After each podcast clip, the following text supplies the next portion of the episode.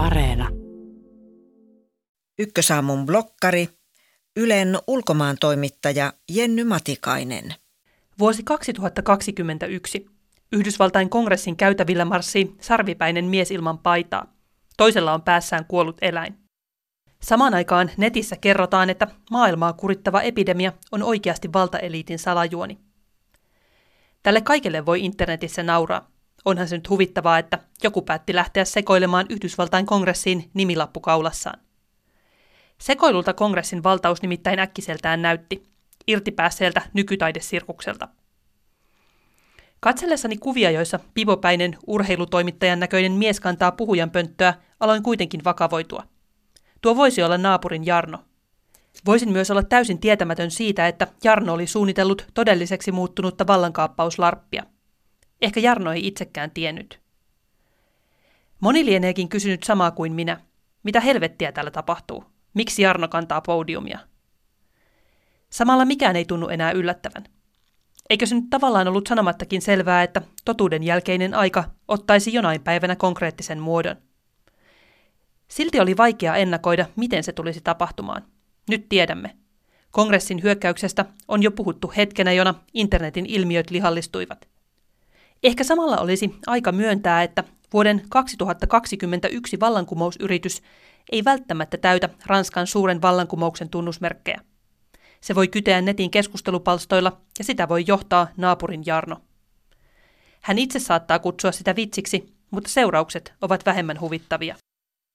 Siksi kongressin tapahtumat antoivat syytä pohtia myös ulkomaan toimituksen rutiineja. Hyökkäyksen aikana kuvattuja videoita katsellessani meillä usein esitetyt EU-kokouskuvat alkoivat tuntua täysin tyhjänpäiväisiltä. Ei maailma siellä tapahdu.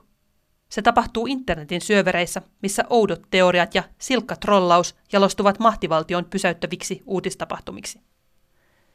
Vastuullinen media on yrittänyt toppuutella huuhaata, mutta loppiaisena salaliittoteoriat ja totuuden jälkeisen ajan soturit marssivat kyynärpäät edellä porttien läpi julkisuuteen.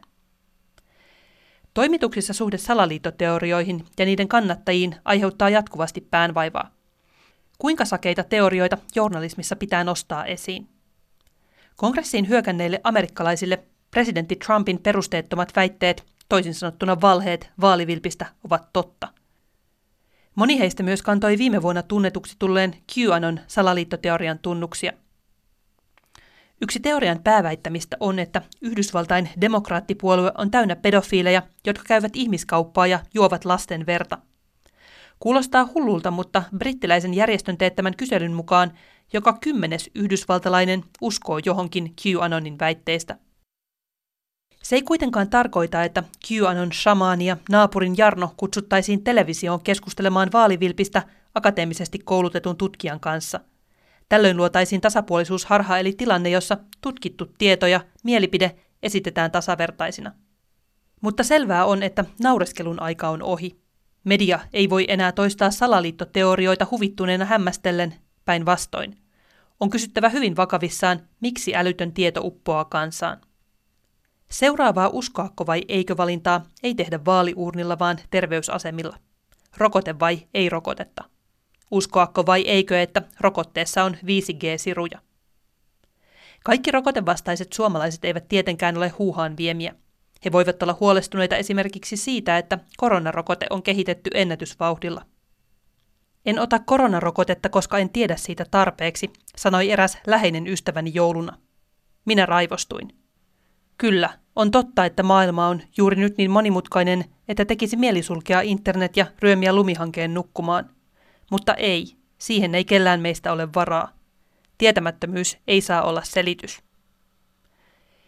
Tavikset voivat tehdä vallankumouksen, mutta he voivat myös halutessaan estää sen. Journalistien tehtävä on pitää huoli, että heillä on luotettavaa tietoa oikeaan aikaan. Sen perusteella tehdään valistuneita valintoja. Salaliittoteoriat eivät ole uusi keksintö, mutta niillä on nyt enemmän valtaa kuin ehkä koskaan aiemmin. Internet on niiden mahdollistaja ja koronarajoitukset yhteinen maailmanlaajuinen vihollinen. Outoon teorian uskominen voi tuntua helpolta tavalta käsitellä monimutkaisia kysymyksiä. Vaihtoehtoja on kuitenkin olemassa. Aamulla ystäväni istui sohvalla tuijottamassa puhelintaan. Aloin nyt lukea tästä rokotteesta lisää ja miettiä asiaa, hän sanoi. Olin vihjannut hänelle muutaman hyvän artikkelin aiheesta. Tein työni ja sillä oli tarkoitus.